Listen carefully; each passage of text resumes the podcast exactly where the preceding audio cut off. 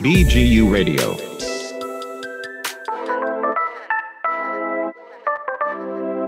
מבולבלים? הולכים לאיבוד בתוך כל המידע? ברוכים הבאים למבוא לאוניברסיטה. לשמוע, להבין, להחליט. השעה 11 בבוקר ואנחנו עם רדיו BGU. שלום, שלום לכל מי שהגיע לאוניברסיטת בן גוריון. הבוקר, בוקר שמשי ונפלא יצא לנו. אנחנו בשעה הקרובה כאן מחלקה לפוליטיקה וממשל, לי קוראים אור, סטודנט בשנה ג' ואיכשהו אפשרו לי לפתוח מיקרופון מול גדולי ורמי המחלקה. אז דבר ראשון, אני רוצה להגיד שלום רב למושל של בניין 72, קיסר קומה 6, ראש המחלקה פרופסור גאי בן פורת, שלום. בוקר טוב, תודה על התארים. הרווחת ביושר. שאלה ראשונה שרציתי לשאול אותך, ראש המחלקה לפוליטיקה וממשל נבחר באופן דמוקרטי? איך נבחר ראש המחלקה? באופן התנדבותי. הקורבן התורן. הקורבן התורן. התנדבות כפויה. התנדבות, אבל עם הרבה שמחה והרבה סיפוק. יפה מאוד. מה חשוב לך שנדע על המחלקה? אנחנו מחלקה שהיא מאוד מגוונת, מחלקה שרוצה לעורר עניין, רוצה תלמידים שהם חושבים, שהם ביקורתיים, שהם אקטיביים. אנחנו רוצים דיאלוג עם הסטודנטים לאורך כל השנה, במקומות שונים, בזמנים שונים. אנחנו רוצים מחלקה שהיא בית ושהיא מקום של חשיבה ויצירה. כשאנחנו מדברים על פוליטיקה, אנחנו מדברים על הדבר המאוס הזה, שקורה עוד פעם, עוד 3-4 ימים, או מה זה פוליטיקה בעיניך? פוליטיקה זה כמעט כל פעולה אנושית. אז גם הדבר המאוס הזה כדבריך הוא לגמרי פוליטיקה, ואנחנו עוסקים בו כי הוא מהותי, אבל הוא לא מתחיל, לא נגמר שם פוליטיקה. גם העובדה שבבית החולים ממול כאן יש מחסור מיטות, זה פוליטיקה. גם העובדה שהאי שוויון בחינוך בין מרכז הפריפריה הוא הולך וגדל, זה פוליטיקה. פוליטיקה זה כל פעולה אנושית, ולכן אנחנו עוסקים בה באופן רחב ומגוון ככל האפשר. דווקא כראש מחלקה אני רוצה לשאול אותך, מה מאפיין בעיניך, אם תראה את מי שחווית וראית והיית, ועכשיו בדיוק חזרת גם מסיבוב הופעות, לא משל לקרוא לזה בטור בצפון ארצות הברית, צפון אמריקה, סליחה, לקדם את הספר החדש שלך, שעוסק ב... עוסק ביחסים בין משטרה לבין מיעוטים. הנה עוד סיפור של פוליטיקה, שהוא לכאורה מחוץ למה שקורה בעוד שבוע, אבל הוא מהותי מאוד לחיים של אנשים מקבוצות שונות בכל מדינה. ואנחנו יודעים שזה מאוד קשה לעשות את מה שאני אבקש ממך עכשיו, אבל איך אנחנו מתמצתים את הנושא הזה לכדי שאלה אחת? מה תוכל להגיד לנו על זה? אני יכול לומר שהמפגש הזה שבין אזרח לבין שוטר, בין אזרחית לבין שוטר, הוא מבחן בסיסי של אזרחות. אם אותה אזרחית חושבת שהשוטר מגן עליה, או שהוא אדיש עליה, אם אותו אזרח חושב שהשוטר הוגן כלפיו, או שהוא דווקא מתנכל לו, במידה רבה זה מדד לשייכות שלו, לאזרחות שלו ולתחושה שלו בכלל כאדם בתוך מדינה. יפה, יפה, יפה. משפט. כן, זה כן. כמה, תמצאת פה 300-400 עמוד? משהו כזה, 10 שנים מחקר, אבל בינינו בקטנה. אבל מי סופר? בדיוק. מי סופר. אתה מרצה עדיין את קורס מבוא ליחסים בינלאומיים, נכון? אני מרצה ליחסים בינלאומיים, כן. מעולה, אז אני רוצה לדעת, אני אשתף אותך בחוויה הסובייקטיבית שלי.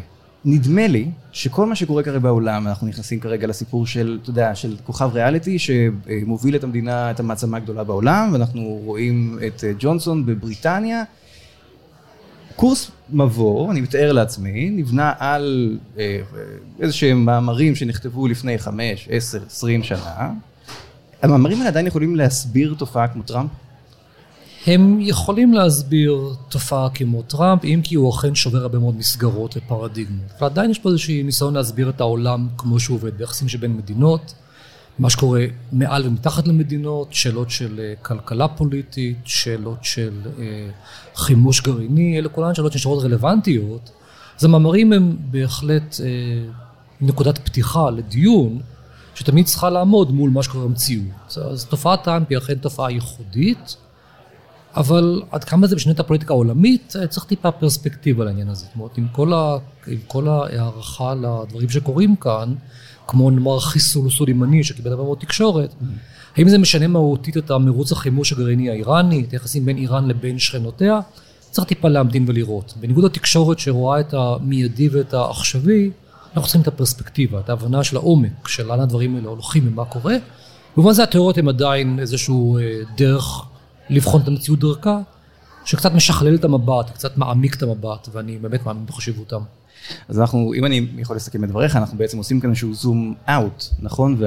ודווקא קורסים כאלה, יש להם את היכולת לתת לי איזושהי נקודת מבט ייחודית על החיים שאני חי, אפילו על הדברים שאני קורא בתקשורת. לגמרי, קודם כל אנחנו מביאים לקורס גם סוגיות עכשוויות. אנחנו כזאת בוחנים את התיאוריות מול מה שקורה עכשיו.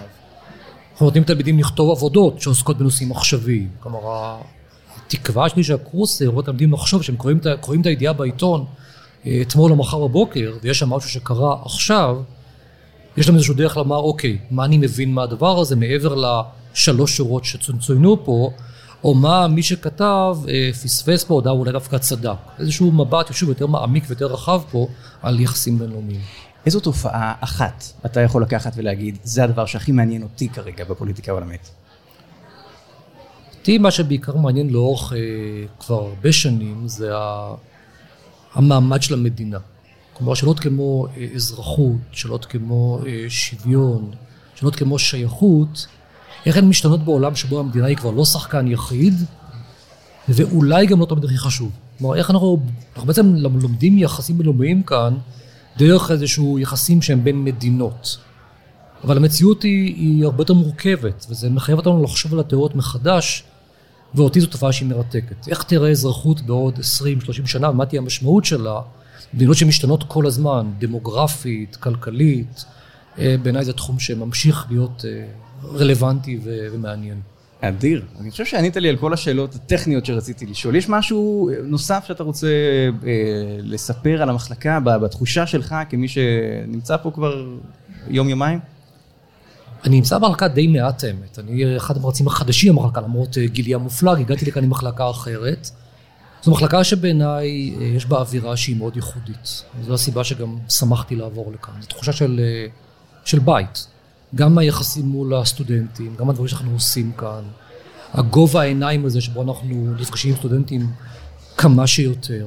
אנחנו מצד אחד אנחנו רואים את התפקיד שלנו כללמד ולהציב סטנדרטים, אבל מבחינתנו גם ההצלחה היא, אנחנו עושים את זה גם תוך כדי איזשהו דיאלוג מתמיד עם סטודנטים, ואני מקווה שאנחנו מצליחים לעמוד באתגר הזה, כי הוא בעיניי הוא מרכזי. אני יכול להגיד שהסתובבתי פה בחוץ, ומה ששמעתי מאוד ועוד אנשים זה שכמר אתם שם, יש שם דוקטור גיא אריאלי שהצטרף אלינו יותר מאוחר, וגם אתה ומרצים נוספים שעומדים ומדברים ועונים על שאלות, ואכן מאוד גובה העיניים. תודה רבה לך, תודה שנתת את הזמן. תודה רבה. הבא בתור, יש לנו את דוקטור גיא אריאלי, שהוא אחד האנשים באמת, אני לא מתחנף כי אני כבר סיימתי, אז הוא לא יכול לתת לי ניקוד, הוא לא יכול להוריד לי ניקוד, אחד האנשים המקסימים במחלקה, ואחד האנשים היודעים שיצא לי לפגוש, ומומחה לפוליטיקה השפעתית, כבר אמרנו. שלום לך. שלום, שלום. מה שלומך? מצוין. כיף לבוא יום כזה לראות את השמש וכל הסטודנטים שבאים לבן גוריון. שאלה ראשונה שאני רוצה לשאול אותך דווקא כמומחה לפוליטיקה השפעתית, למה אנחנו עדיין משווים אם ברור שפה הכי טוב? אנחנו ישראלים, יש לנו איזה סוג של מחלה. מצד אחד אנחנו חושבים שישראל אין דומה לה בעולם, שאנחנו נורא יוצאי דופן ואנחנו נורא מיוחדים ושום דבר בשום מקום אחר לא דומה לנו. תופעה ישראלית מאוד מאוד נפוצה. מצד שני יש פה איזשהו רעב שדרך אגב הוא בעיניי מאוד מאוד בריא, לראות את ישראל כאיזשהו סוג של מודל וסמל וכל מה להשוות אותנו למדינות מתוקנות. אחת המילים האהובות בשיח פוליטי ישראלי זה מדינות מתוקנות. כשעושים פוליטיקה השפעתית, או כשחוקרים פוליטיקה שהיא מעבר לזירה של הוויכוח הפוליטי היומיומי, מה קורה פה בבחירות, או הוויכוח הימין-שמאל בישראל, שהוא חשוב, אבל הוא לא עיקר הדברים. מייצרים הבנה מאוד מאוד מאוד מאוד שונה של המציאות הפוליטית שהיא הרבה מעבר לסיפור המקומי שלנו, וגם מצליחים להבין הרבה מאוד דברים שקורים פה באור אחר לגמרי. ואחד הדברים שאנחנו משתדלים במחלקה, לא רק בדברים שאני מלמד, אלא בכלל, זה להבין פוליטיקה בצורה אחרת. כי פוליטיקה זה מין משהו כזה שנוגע לחיים של כולנו, וכולם כביכול מבינים ויודעים, ויש להם דעה שזה דבר נהדר, בעיקר בישראל, כן? הציבור הישראלי, ואנחנו רואים את זה, יודעים את זה במחקרים, הוא אחד הציבורים הכי ידענים, הכי מעורבים בפוליטיקה שיש, עם ידע באמת, בהשוואה גם למה שנוהג לכנות מדינות מתוקנות. הציבור הישראלי הוא מדהים ברמת המעורבות שלו. ואנחנו מדברים על ידע שהוא קיים, כלומר, לא רק זה שאני חושב שאני יודע, אלא אני אשכרה יודע. כן, זה... ואחד הדברים שאנחנו רואים זה שהרבה פעמים אנחנו יודעים עד כמה אנחנו לא יודעים. שדרך הלימוד האקדמי, כשאתה בא ואתה לומד תואר, אנחנו רואים שהסטודנטים מכירים שמות של פוליטיקאים, מכירים תופעות, אבל בעצם את ההבנה המעמיקה, את ההבנה האקדמית, שהיא תיאורטית, שהיא מושגית, שהיא חושבת בכלים אנליטיים, על תופעות פוליטיות, שזה סוג של חשיבה שאפשר כמובן לקחת את זה לא רק לפוליטיקה גבוהה, אלא להרבה מאוד תופעות בחיים, להרבה מאוד מקומות שאנחנו פוגשים פוליטיקה, וגם הרבה מאוד תופעות אחרות. אנחנו בעצם, דרך השנה הראשונה והשנייה והשלישית של התואר הראשון, אנחנו מאפשרים לסטודנטים לאמץ את נקודת המבט הזאת, ובאמת לראות את הדברים אחרת. ולכן, אני חושב שכשמסיימים את התואר הראשון שלנו, וגם בהמשך, אז רואים את הדברים בצורה מאוד מאוד שונה ממה שראינו קודם, אבל זה כשלעצמו לא מצדיק תואר, בשביל לראות דברים אחרת, אלא גם מקבלים כלים של חשיבה, של ניתוח, של התבוננות במציאות, של הבנת סיטואציות, של הבנת הקשר, של הבנת טקסטים, של הבנת מורכבויות חברתיות, בצורה שאפשר לקבל במעט מאוד מקומות. ואני חושב שבעולם שלנו, שבו אנחנו מופצצים כל הזמן במידע, מופצצים במידע בלי הפסקה, דווקא הכלים האלה הם כלים שהם חשובים גם להבנה מעמיקה יותר בעולם, וגם אפילו לשוק העבודה. ואיך אני מאוד מתפתה לשאול אותך על שוק העבודה, אבל אני בכל זאת רוצה לחזור רגע דווקא אלינו, יש לנו בחירות, עוד רגע, שוב בחירות, פעם שלישית, 2 במרץ. אני כאילו עושה פרומו לדבר הזה, אבל נראה שאנשים קצת שכחו, אבל זה קורה. איך אנחנו ניגשים לתופעה הזאת, מה שקורה כאן בארץ מנקודת מבט השוואתית? יש הרבה מאוד דרכים לגשת לדבר הזה. קודם כל, צריך להבין שאנחנו לא מיוחדים. תופעה של חוסר הכרעה פוליטית היא תופעה שקורית בהרבה מאוד סיטואציות, ובישראל היא מאוד מאוד מוקצנת, בגלל שבישראל יש לנו, בכך אנחנו כן מתייחדים, שמערכת הבחירות שלנו, חוקי הבחירות, מהווים ייצוג מאוד מאוד נאמן של הציבור, שמצד אחד זה מאוד מאוד הוגן, אנחנו פני הכנסת כפני החברה, ואני מאוד מאוד אוהב את הכנסת, כי אני מאוד אוהב את החברה הישראלית, ואני אוהב, כשאני מסתכל על הכנסת אני רואה את החברה, וזה מאוד יפה, כי יש מסגרות פוליטיות שיש כל מיני כללים, שאתה צריך להיות, למשל בארצות הברית, כדי להצליח לזכות בקמפיין, צריך להיות עם הרבה מאוד כסף. ובישראל אפשר להיכנס לפוליטיקה גם בלי כסף. יש לנו באמת מערכת ציבורית נהדרת במובן הזה, שמאפשרת להרבה מאוד כוחות פוליטיים חדשים ורעננים להיכנס, וחבר'ה צעירים להיכנס לפוליטיקה, בלי שיש מאחוריהם הרבה מאוד כסף שאנחנו לא יודעים אף פעם איפה הוא מגיע. אז מצד אחד זה דבר נהדר. מצד שני, הרבה פעמים זה גם מייצר חוסר הכרעות. רוב הזמן, רוב הפוליטיקה הישראלית היא פוליטיקה שבנויה על הסכמות בין קבוצות שונות. לעולם לא היה לנו בפוליטיקה הישראלית שחקן אחד שהכריע. מעולם, גם מפאי בשיא כוחה, גם נתניהו בשיא כוחו. אין לו כשחקן אחד כוח להכריע, ותמיד צריך ליצור הסכמות. וזה גם סוג של יתרון, אבל לפעמים המחיר של זה הוא סוג של חוסר יציבות. אבל הוא מאפיין משטרים פרלמנטריים. משטרים פרלמנטריים כמו המשטר הישראלי, ומשטרים שיש בהם שיטת בחירות יחסית כמו המשטר הישראלי. אז אנחנו נראה בהם את התופעה הזאת, נראה בהם את התופעה הזאת קורית, ומשקפים קונסטלציה חברתית פוליטית מסוימת. אני לא הייתי גוזר בזה מסקנות מרחיקות לכת, על הצורך לאמץ משטר נשיאותי בישראל, לשנות חוקי הבחירות, אני הייתי ממתין. זהו. ממתין לפני שהייתי מסיק מסקנות מרחיקות לכת על השיטה הישראלית. זו באמת השאלה הבאה, כי אתה יודע, בחירות שלישיות, זה יפה ששמת את זה במסגרת של חוסר יציבות פוליטית, כי אז זה באמת בעיה קצת יותר, נקרא לזה פחות נישתית. היא בעיה שאנחנו מוצאים אותה גם באיטליה, לצורך העניין, תקן אותי אם אני טועה, אני זורק פה מידע, כאילו אני יודע משהו. אבל הבעיה של חוסר יציבות פוליטית היא משהו שבאמת קורה, ואנחנו שומעים קולות על זה שטראמפ הוא כל יכול, הוא לא מתעסק בפוליטיקה קטנה, ובואו נעשה את השיטה האמריקאית, כי השיטה האמריקאית תצליח ותוציא אותנו מהברוך, מהפלונטר הפוליטי הזה שנכנסנו אליו, זאת אומרת, לא...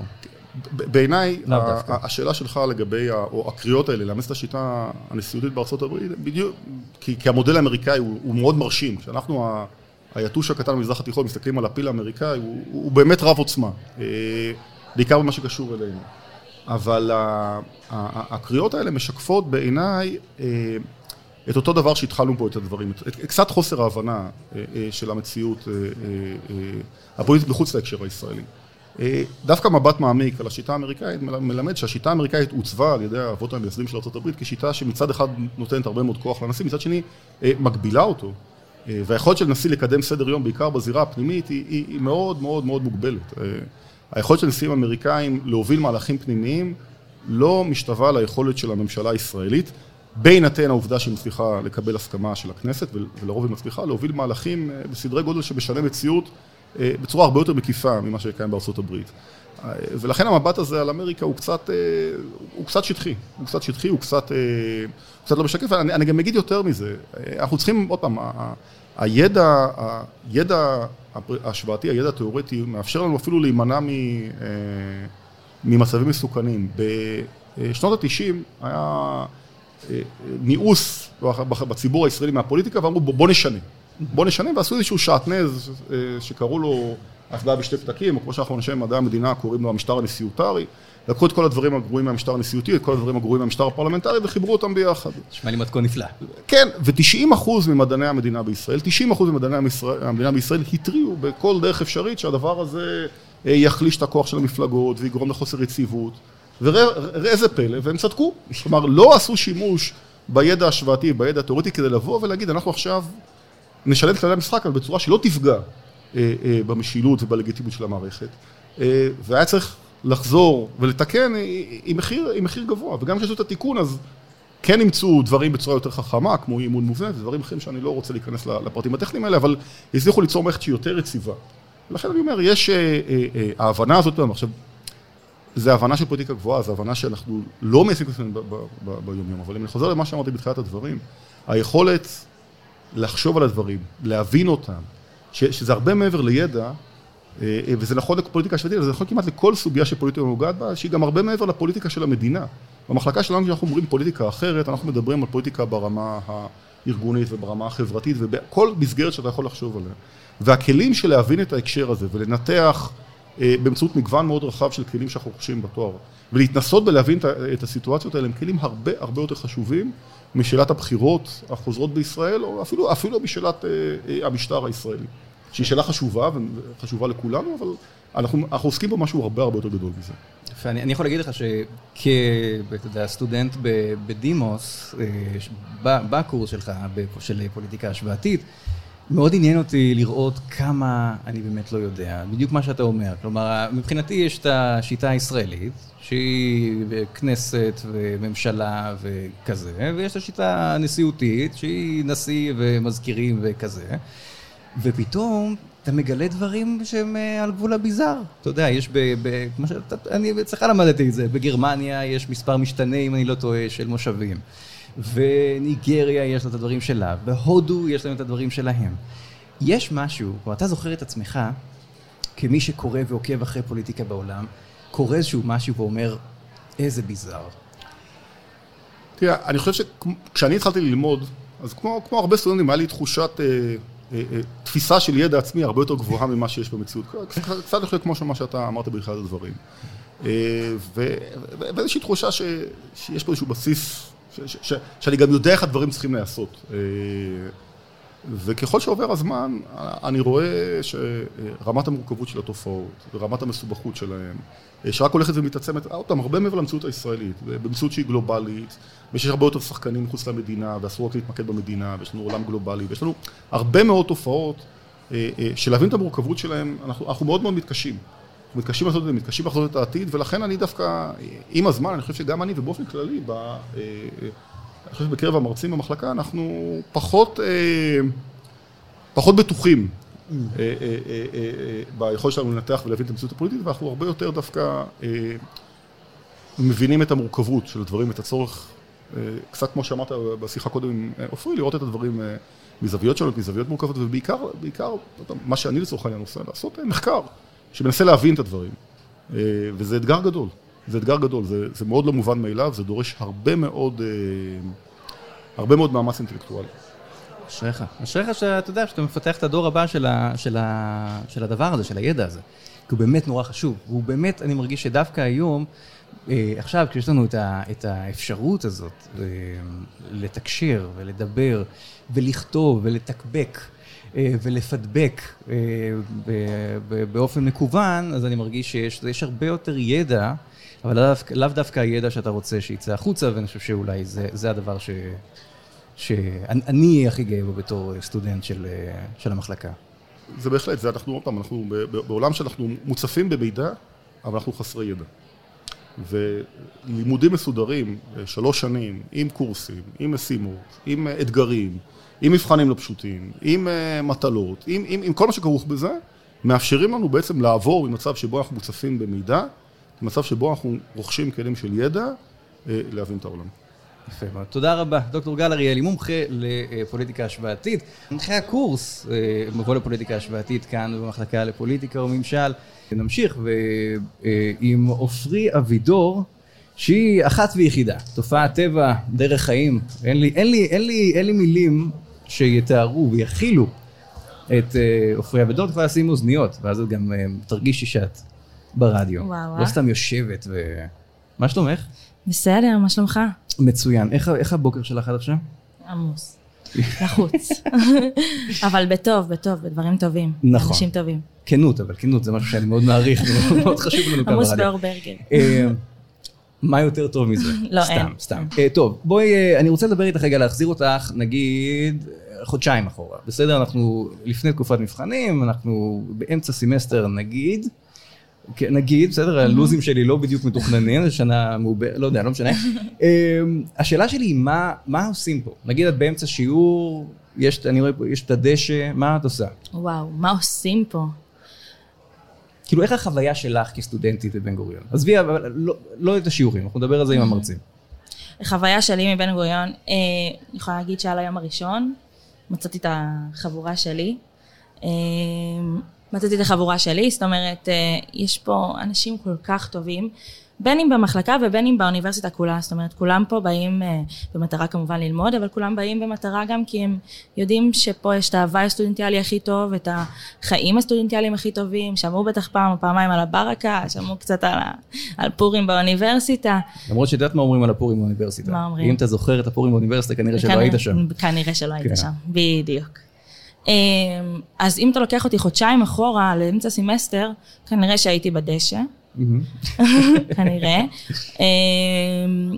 כנראה שהייתי עם חברים, או בבית, או ברום. זה בסדר, יש פה את הסטודנט ויל, נכון? אני לא, כאילו, אף אחד לא יודע. זהו, אני באר שבעי, אז אני גר גם מחוץ לגבולות, ג' ד', אבל את גרה פה לא רחוק, נכון? אז כמה זמן לוקח לך להגיע ללימודים? אני עוד מהרחוקים 7 דקות.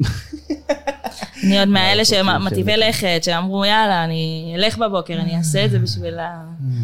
אז מה קורה שם, נגיד? כאילו, הקטע הוא שיוצאים בערב, אז יש לך מיליון אנשים כבר בבניין שלך? נכון, זאת אומרת, יש כאילו, ישיבות ברקה, ישיבות בערב, זה יכול להיות בניינים, וזה יכול להיות חברים, וזה יכול להיות... זאת אומרת, כולם פה גרים אחד ליד השני. המרחק הכי גדול, אני מאמינה, זה 15 דקות הליכה, אחד מהשני. כל כך קל בבוקר לקפוץ לקפה, וכל כך קל בערב לשבת רגע, וכאילו כל החברים אחרי יום עמוס. מה הקטע בבאר שבע? למה אני כל כך אוהבת אותה? כי הכל מאוד מאוד קל, הכל מאוד פשוט. אני רוצה לצאת בערב, אני יוצאת מתחת לבית. אני רוצה להיפגש עם חברים, אני נפגשת עם חברים כאילו בדקה הליכה. אני רוצה לעשות מה שאני רוצה. כאילו עם חברים, הכל כל כך פשוט, זאת אומרת, יש לך הכל, יש לך ולך הכל ליד הבית, והחברים הכי טובים באמת כאילו גרים ממש לידך, אם לא באותו בניין, אם לא באותה דירה. ואת יכולה להתרכז בך, כאילו, רגע, היה פה רגע של ופספסתי אותו, זה מקסים. כן, אז החברים לחיים, וכאילו בין לבין, יש גם קצת לימודים, נכון? טיפה.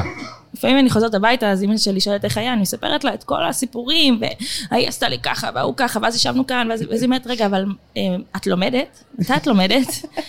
אני אומרת לה, כן, בין לבין יש לימודים וזה, אבל תשמעי רגע מה קרה, ישבנו רגע, ואז מגיעה התקופה שאני יושבת ומתכנס ללימודים, שזה כזה קצת לפני תקופת מבחנים, בתקופת מבחנים, שכל מה שאתה, כל הסמסטר מתנקז לשם, ולכן יש לימודים, כמובן שיש לימודים, אבל אני יכולה להגיד שהדבר העיקרי והראשי והגדול זה החברים שמכירים פה.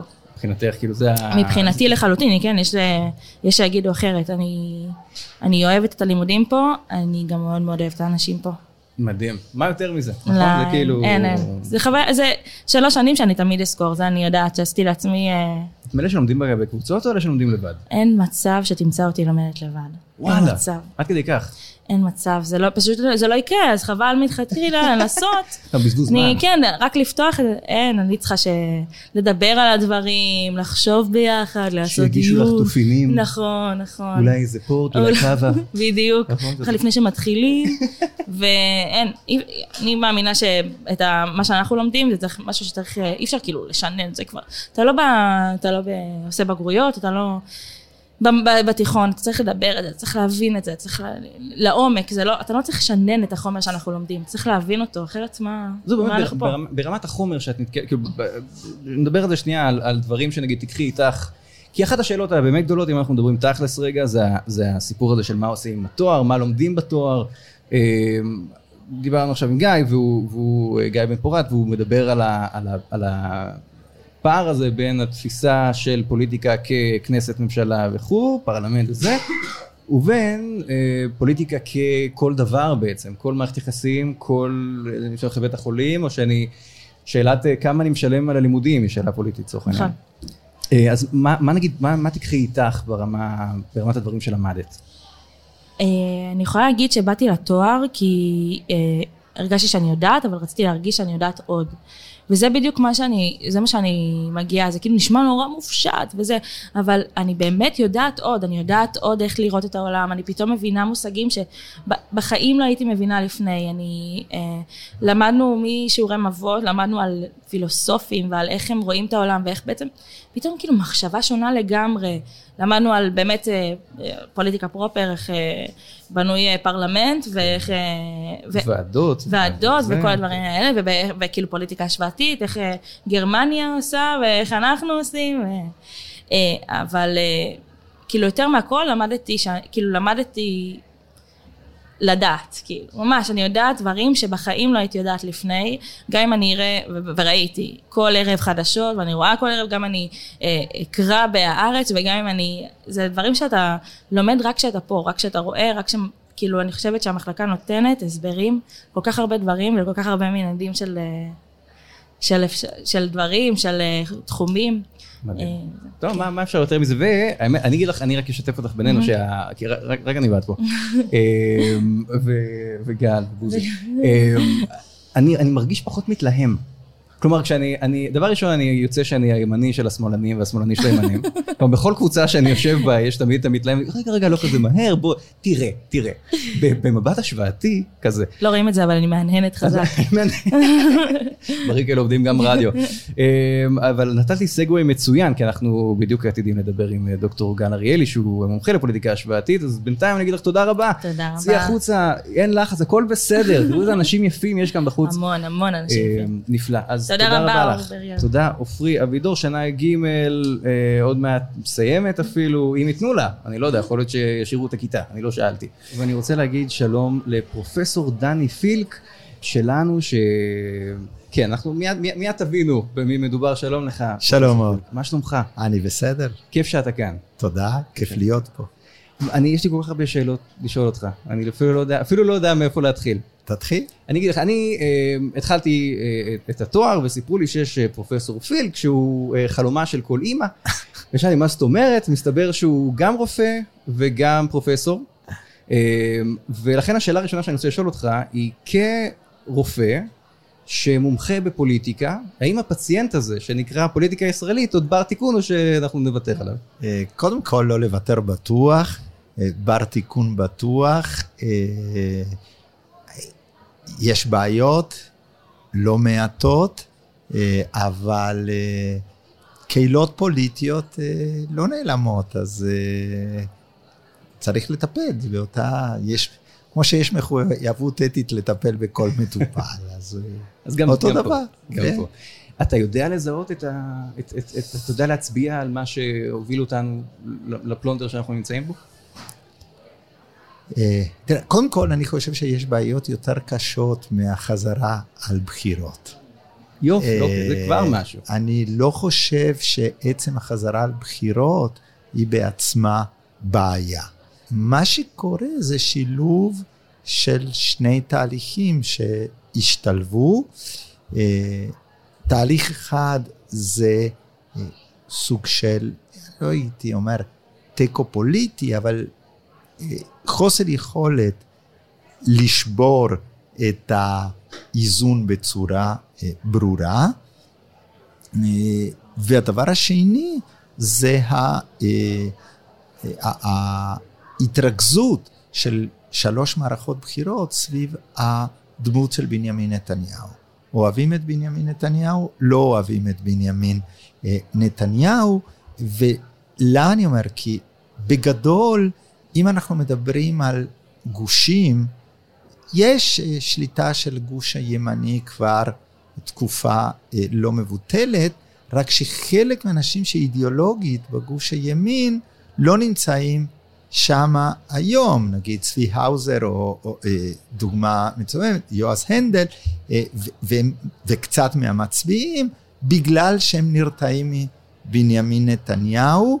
זה דבר אחד. דבר שני, חלק מהבעיה של התיקו זה חוסר היכולת של בנימין נתניהו לתת צעד אחורה, כי בוא נגיד שהפערים התפיסתיים, פערים במדיניות בין כחול לבן לבין הליכוד היום הם פערים קטנים. נכון, אם אני לוקח קצה ימני של הליכוד, נגיד את דני דנון, וקצה שמאלי של כחול לבן, יעל גרמן, שם יש פערים. אבל אם אנחנו לוקחים את השדרה המרכזית, הפערים הם יותר של סגנון מאשר תפיסות, לא בתחום של הסכסוך, הנה שניהם חגגו את תוכנית ה100 של טראמפ, לא בנושאים חברתיים, כלכליים, הפערים אולי טיפה בנושאים תרבותיים, אין פערים גדולים. זאת אומרת, ללא הדמות, אם מחר בנימין נתניהו היה אומר, אני לא מתעקש להיות ראש ממשלה, הייתה ממשלת אחדות לאומית ברגע, ולא היינו הולכים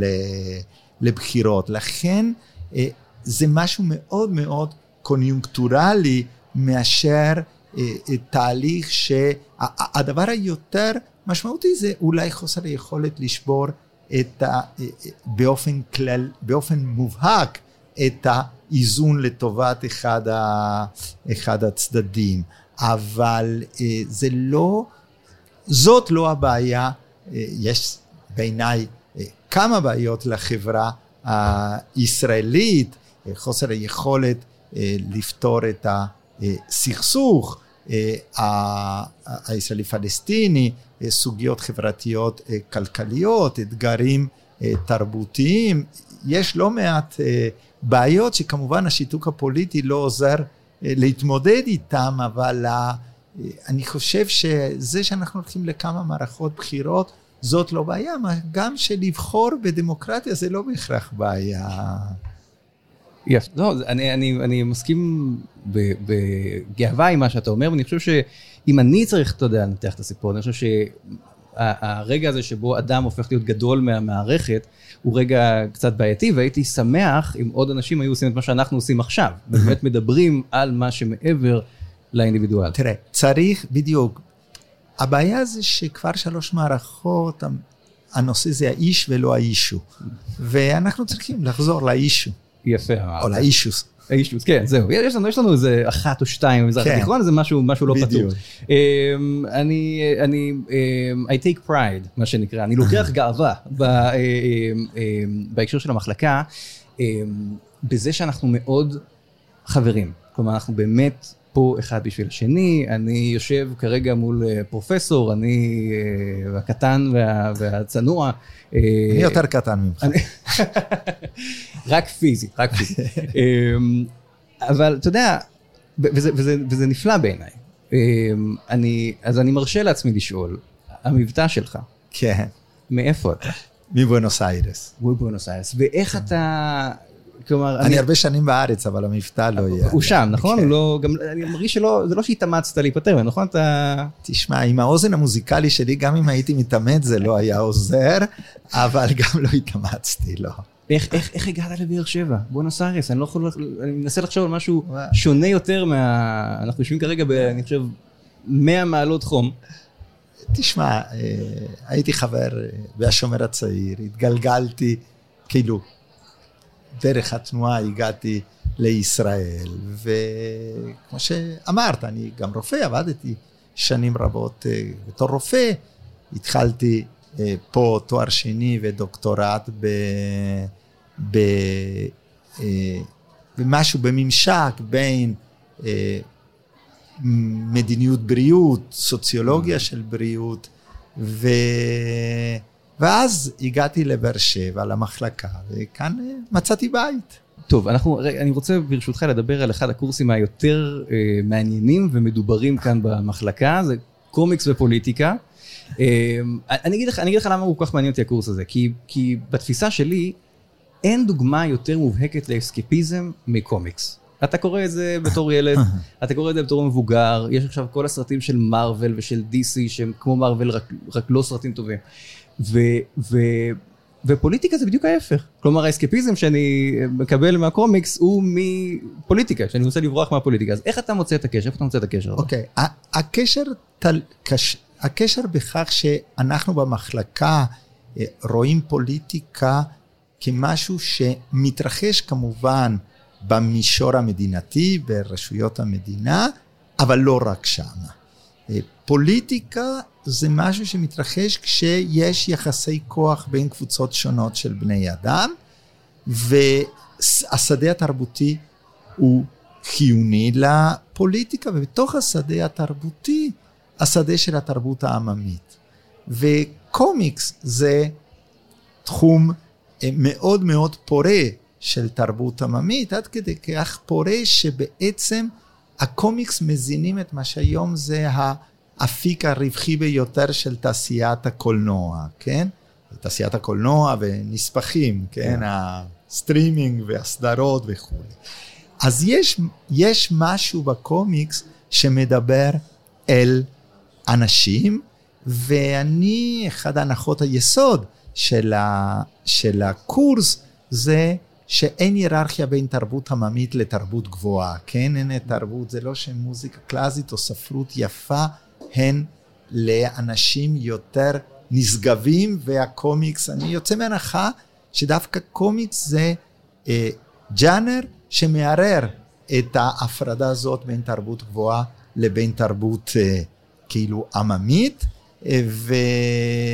ומה שהקורס מבקש לעשות זה להסתכל יצירות שונות של קומיקס, ולא רק דרך אבל ג'אנר גיבורי העל, כי היום קומיקס זה כאילו רק ג'אנר גיבורי העל, ולהסתכל איזה יחסי כוח הם משעתקים, על איזה יחסי כוח הם מערערים, איך הדמויות משתנות. סופרמן היה גיבור של הניו דיל, גיבור פופוליסטי של הניו דיל בשנות ה-30 ו-40, והופך, 38 כשהוא נוצר, ובשנות ה-50 הוא הופך לדמות הכי שמרנית שאפשר רק לחשוב עליה. אז איך הדמויות האלה משתנות לאורך זמן? אולי נזכיר גם את קפטן אמריקה, נכון? שהגיליון הראשון שלו הוא מרביץ למכה בהיטלר. נכון. נכון, ואז הוא נלחם בקומוניסטים, אם אני לא טועה. כן, או איירונמן שנולד במלחמת וייטנאם, אחר כך בעצם בגלגולים האחרים, כשהמשמעויות של מלחמת וייטנאם התגלו לכל, וכשהתברר המימד, גם הפוגע בחברה האמריקאית, אבל גם בעיקר המימד האימפריאליסטי של מלחמת וייטנאם, אז מרוול כבר שיתק את ה-origins, כן? את המקורות, והוא כבר לא נולד בווייטנאם נלחם נגד הווייט קונג, כמו בהתחלה, וזה גם מעניין, זאת גם הסתכלות פוליטית לראות איך אותם סיפורים מסופרים בצורה קצת שונה. מעניין מאוד, מעניין מאוד. טוב, קומיקס ופוליטיקה, אני לפני שהגעתי לתואר לא ידעתי שבאמת יש קשר בין השניים, אבל מאז אני קורא מאוס וקורא ועברתי על כל מיני דברים שלמדתי בקורס.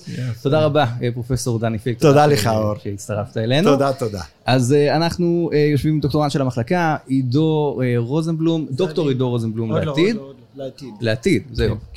כן, אני עוד מעט סטודנט בדים ואתה אוטוטו דוקטור לעתיד. שלום, שלום. זה נורא קשה, אתה יודע, לעשות רדיו כשיש חלון.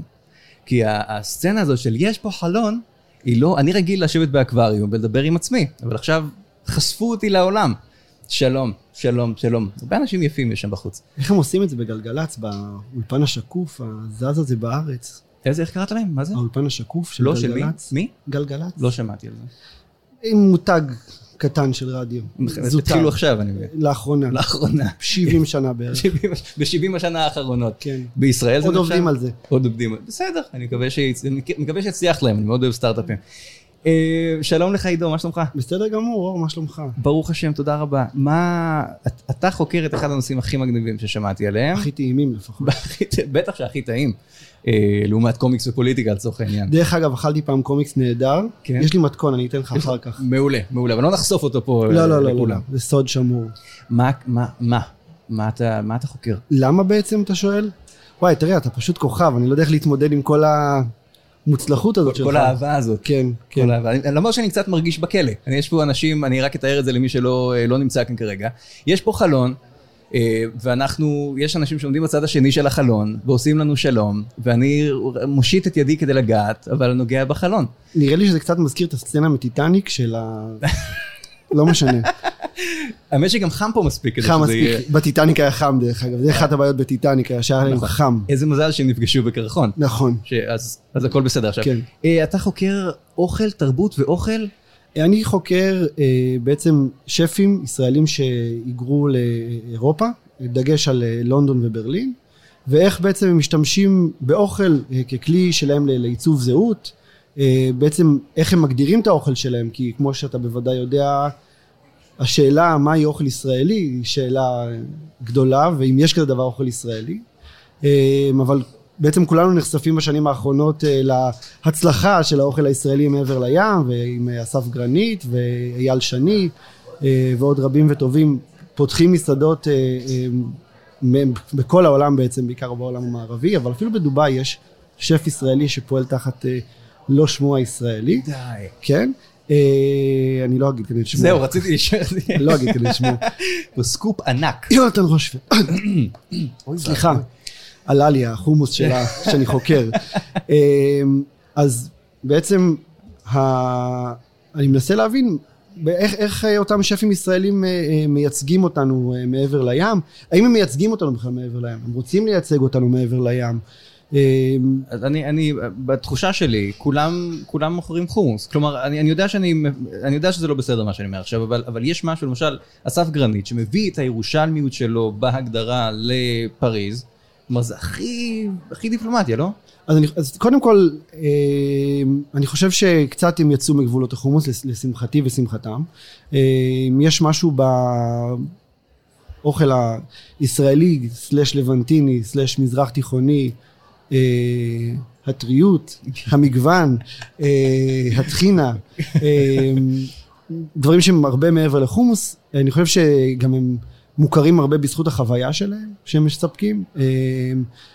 תסתובב היום בלונדון, או תקרא מגזינים של אוכל, או מגזינים של תיירות בלונדון, בברלין, בפריז, ואתה תתקל באותם שמות, והמנות שאתה תראה שצולמו שם הכי רחוקות מחומוס, הם מתכתבים.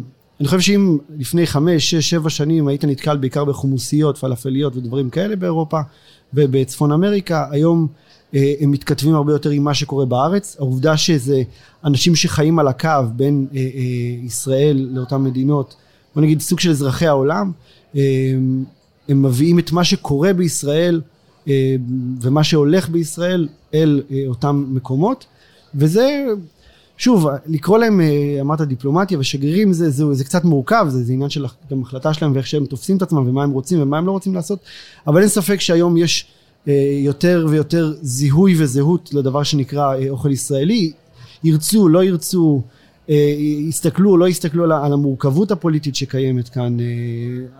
יש כאלה שיגידו שזה מוחק תרבויות אחרות שנמצאות כאן, שזה משתלט, שזה מנחס. אי אפשר להתעלם מהדברים האלה, וזה גם דברים שנכנס להם במחקר שלי, וזה מה שהופך את המחקר למעניין, כי ישראל היא מעניינת, והמבט העולמי על ישראל הוא מעניין, ואני מנסה להבין את המבט הישראלי, המבט על ישראל, דרך הבטן, וגם דרך העיניים, דרך הריחות.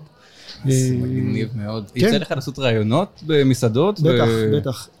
יצא לי, זאת אומרת, בתואר השני כבר התחלתי להתעסק בזה עם דגש על ברלין, והריינתי שם המון ישראלים שמתעסקים בתעשיית האוכל. אתמול שלח לי בפייסבוק אחד האנשים שהפך להיות כבר לאורך הזמן, אפשר להגיד חבר שלי, שף מאוד מאוד מוכשר, אני לא אחשוף את שמו כי זה, הוא רק אתמול נודע לו וזה עוד לא היה הטקס, שהוא חבר שלך או שמה נודע? הוא חבר טוב. לא נודע, מה נודע לו? נודע לו שהוא חבר שלי. אוקיי, בסדר גמור. אז... לא נתת את ההתראה הזאת, זה חשוב. כן, מאתמול אנחנו חברים בפייסבוק. לא, אז נודע לו שהוא הולך לקבל כוכב משלן. וואו. והוא עושה אוכל שהוא קורא לו לבנטיני בעיקר. הוא מאלה שמתעקשים דווקא לא לקרוא לזה אוכל ישראלי. הסבר ארוך מורכב שלא ניכנס אליו כאן. אנחנו נעשה פודקאסט המשך. חד משמעית. במקום ממוזג, אבל אני אביא גם טעימות אולי, בסדר גמור, כולם מוזמנים חברים, כולם שבחוץ שם. לא יהיה חומוס. ולא פלאפל. לא? אולי פלאפל יהיה, בסדר. תודה. אז הוא הולך לקבל כוכב משלן, בזכות האוכל הלבנטיני מזרח תיכוני שהוא מייצר. הוא אחד הראשונים שסביב זה מקבל כוכב משלן, יש לנו עוד ישראלים שמבשלים בחול וקיבלו כוכבי משלן, אבל הוא... הראשון למיטב ידיעתי שמקבל כוכב משלן על סגנון האוכל הזה כשף ישראלי, שזה מעניין. זה מדהים, ואני חושב שגם, הרי שטבעונות וזה, ואני חושב שאנחנו, כלומר כל הטרנדים העולמיים הם בעצם catching up למה שאנחנו עושים כבר הרבה מאוד זמן, לצורך העניין חומוס ופלאפל וכאלה. אני רוצה להציע שם למחקר שלך? תן לי. בריחת עקבות. כי יש בריחת המוחות, כולם מדברים בריחת המוחות, מה עם בריחת ה... אוקיי, בריחת הלשונות. כי קרוב הטעמים נמצאים בלשון.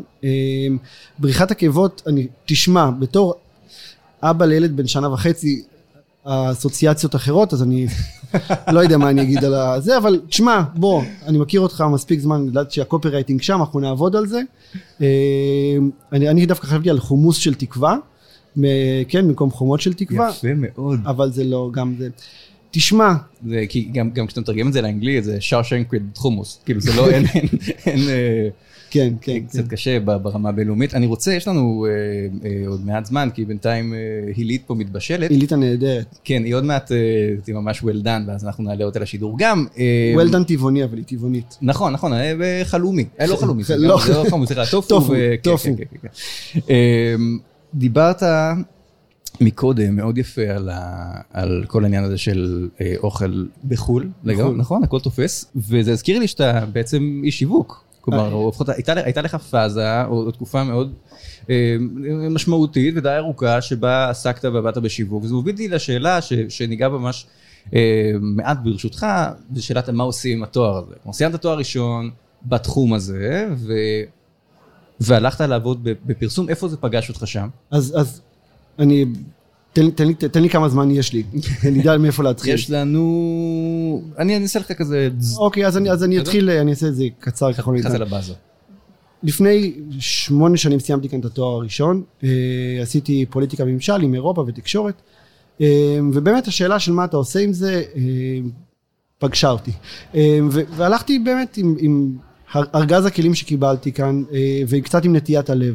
תמיד עניין אותי עולם הפרסום, הלכתי והתקבלתי למשרד פרסום בתל אביב, מתעסק בעולם הקולנוע, עם הזמן הפכתי להיות שם רפרנט של איזה פרויקט של פרסום, משרד פרסום ישראלי, עם משרד מיתוג איטלקי, ובסופו של דבר אני חושב שהכלים והידע שקיבלתי ורכשתי כאן בתואר, היכולת לנתח ולהבין תהליכים, היכולת לדבר עם אנשים, היכולת לעמוד ולהעביר רעיון, היכולת לייצר רעיון, לגלגל רעיון, זה משהו שנבנה לי כאן במהלך התואר הראשון, ועשיתי את זה במשך 2 שבסופה החלטתי לחזור לכאן לתואר שני, זאת אומרת העולם של פרסום ושיווק תמיד ליווה אותי וימשיך ללוות אותי, זאת אומרת כמו שאתה יודע ומשם אנחנו מכירים, ממשיך יחד עם סבינה גנדלר, שותפה נהדרת, לעשות תהליך של בניית שיווק ואסטרטגיה למחלקה, לפוליטיקה וממשל. ואני חושב שהחידק היה כנראה לפני, אבל המחלקה סיפקה לי את היכולת ליישם את החידק ולעשות אותו, לא רוצה להגיד טוב, אבל כנראה לא רע מספיק בשביל להתקבל, זאת אומרת, עשיתי את זה אחרי זה בעוד סבב במשרד פרסום בתל אביב אחר, קיצור, חזרתי לשם שוב ושוב. כנראה אולי אחרי הדוקטורט אני שוב מצד עצמי שם. אולי אני כמשרד פרסום לחומוס או משהו כזה. אני אהיה הראשון, אני אשמח להיות ראשון התואמים סלאש קופירייטרים. כל עוד התואם הוא בטייטל, אז אני אשמח להיות שם. יאללה, סגרנו. תודה רבה. היה מה זה כיף. ואתה נהדר בכל מה שאתה עושה, אז תמשיך ככה. תודה רבה. וזהו, אני יוצא מהשמש הקופחת הזאת. בדיוק, אני פה, אני בינתיים ממשיך בסאונה הזאת ונזמין את הילית. ואני רוצה להגיד לך, עידו רוזנבלום, דוקטור לעתיד, עידו רוזנבלום, שתודה רבה, תודה ענקית. דוקטור לעידו, ולא הגעתי במונית ולא מונית כסף. זהו, אתה לא מחלק כסף לאנשים סתם, נגיד. למרות שאתה צריך לעשות את זה, אתה יודע מה, אתה צריך לעשות את זה. אני עכשיו אצא החוצה, פילנתרופיה זה השם השני שלי, הולך להיות עכשיו.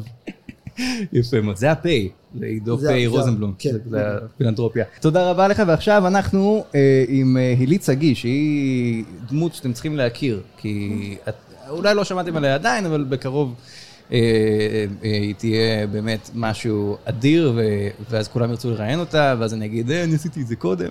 תזכרו איפה שמעתם קודם. היליץ אגיש, מה שלומך? טוב, מה שלומך? מצוין. סטודנטית תואר ראשון, שנה ב', נכון. לומדת אירופה, יישוב סכסוכים ותקשורת. סבבה, יישוב סכסוכים לא מתעסק איתכם, מפחיד אותי קצת. לא צריך, אנחנו באים בטוב, אנחנו באים ליישב, הסכסוכים זה רק בשם. הבנתי, את באה כאילו, את באה רק שכבר האקשן קורה. כן, אני באה לפתור אותו, אני לא באה ליצור. סבבה, אבל יש לך את היכולת, כאילו, תדעי איך לעשות את זה, לא? אני מקווה. בוא ננסה. לא עכשיו, אבל. עכשיו אנחנו פה בשביל לדבר על אירופה. עכשיו אנחנו נפתור את משבר הקורונה באירופה, נסיים, נעבור לפתור כמה סכסוכים. זה כבר משבר? אני, שלא יגידו שאמרתי פה עכשיו ברדיו שיש משבר כבר, אבל אולי. יש, זה סקופ ראשון, נכון? זה סקופ ראשון שלנו להיום. תוציאו בפוש. רק מאקו, נכון? מאקו מוציאים פושים 1 ל-20 שניות. טוב, יש לי מלא שאלות אלייך, אבל אני רוצה קודם כל שנדבר ברשותך על ההתמחות שאת עושה. יאללה. ההתמחות שאת עושה שהיא סופר מעניינת, תספרי עליה. אז אני מתמחה במסגרת קורס של המחלקה לפוליטיקה וממשל, ואני מתמחה בו דרך בעצם לימודי אירופה, של עמיתי עברת, אקטיביזם ומדיניות, שמות ממש ארוכים. כן, לא, אני לומד פה והבאתי אותך. כן. אז את עושה התמחות שהיא, את לומדת אירופה, אבל את יכולה עדיין לעשות התמחות דרך המחלקה לפוליטיקה וממשל. בדיוק. נכון? ומה זו ההתמחות הזאת? ובמסגרת ההתמחות זה בעצם מתחלק לשניים. החלק הראשון זה קורס שאנחנו עושים באוניברסיטה, שמדבר על כל העניין של אקטיביזם ומדיניות.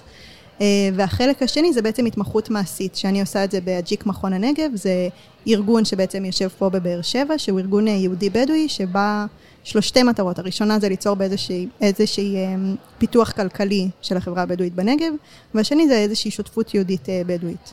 מי עובד שם? וואו, זו שאלה כללית. נכון. לא, כלומר, אנשים שאת עובדת איתם, את עובדת, נגיד, שאת חיה יח"צ, נכון? נכון. את עושה יח"צ, היית בדוברות הכנסת.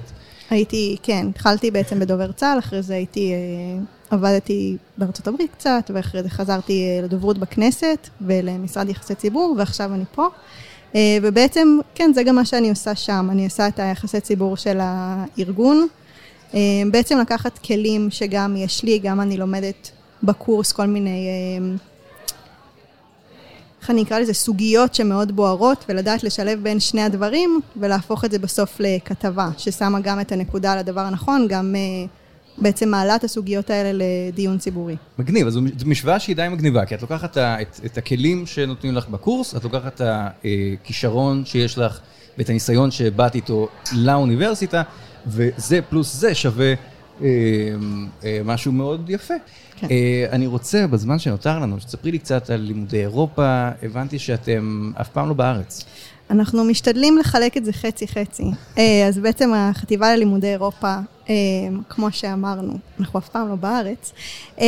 אז אנחנו בעצם מתעסקים בכל הנושא של אירופה, שהיא יבשת מאוד גדולה, אבל מעבר לזה היא גם איזושהי ישות כלכלית, שותפת הסחר הכי גדולה של ישראל, כל כך הרבה דברים שאפשר להגיד, ובעצם אנחנו לוקחים את היבשת הזאת מתייחסים לכל מיני זוויות שונות שלה, זווית כלכלית, זווית פוליטית, זווית תרבותית, זווית היסטורית, זווית משפטית. אנחנו בעצם לוקחים מכל הדברים האלה ומרכיבים את הדבר הגדול הזה שנקרא אירופה, אם זה בהסתכלות פנים אירופית, לראות את הזהויות שם, לראות איך זה להיות גם אירופאית וגם צרפתיה, איך אני משלבת בין הדברים. אם זה האיחוד האירופי, איך הוא קם, מה היו המטרות שלו, אם זה אירופה ואפריקה, איך בעצם שתי יבשות שיש ביניהם, איזה ים שמפריד באמצע, אבל היסטוריה כל כך עשירה, איך אנחנו משלבים את כל הדברים האלה. מה רצית לקבל כשהתחלת ללמוד? מה רצית לקבל מהמחלקה, מהחטיבה, סליחה, כשהתחלת ללמוד? מאוד משך אותי כל הנושא הזה של בינלאומיות, של ללמוד דרך הרגליים, של להצליח בעצם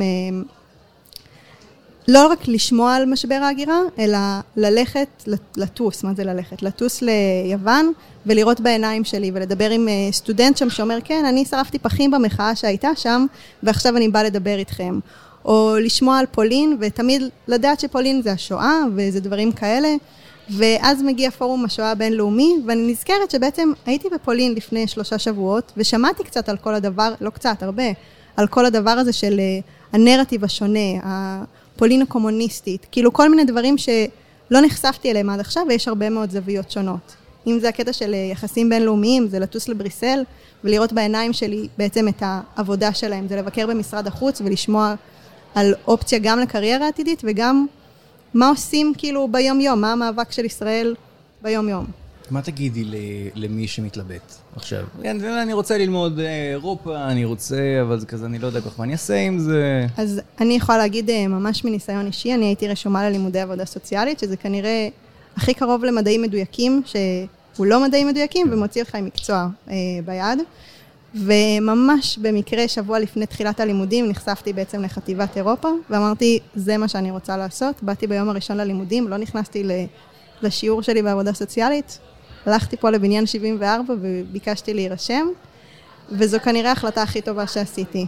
לא יודעת אם בחיים, כי יש עוד הרבה, אבל ללא ספק בתואר. ההחלטה הכי טובה שיכולתי לקבל, זה מקום שמעבר לפן הלימודי וכל מה שאמרנו, והסיורים שהם גם קורסים וכל כך הרבה דברים, זו חטיבה שבאמת לוקחת את כל הדברים האלה ומצליחה להגיע לסטודנטים ולעשות פעילויות העשרה ולקחת, נגיד יום האישה, להביא לפה שגרירות לקמפוס ולדבר על הנושא הזה, שזה לא רק לסטודנטים של אירופה, זה פתוח לכולם. אם זה הבריקזיט שכולם מדברים עליו ואף אחד לא מבין מה זה, להוציא את זה מהספרים ולהוציא את זה מהחדשות וללכת לבר ולדבר על הבריקזיט. אם זה אירוע שעכשיו אתה יכול להוציא סקופ, חשיפה ראשונה שאנחנו עושים בסוף מרץ. גם סקופ וגם יומן. אני מוציא את היומן שלי עכשיו. עכשיו, תפתח את היומן. כן. שאנחנו עושים ב-29 במרץ בעצם הרצאה על כל הקטע של קטלוניה וספרד, איך זה גם המשאל המשפיע שם, אבל גם איך זה קשור לקלאסיקו, בהשתתפות ידונבו, בהשתתפות ויקטור הרל, שהוא היה שגריר ישראל בספרד.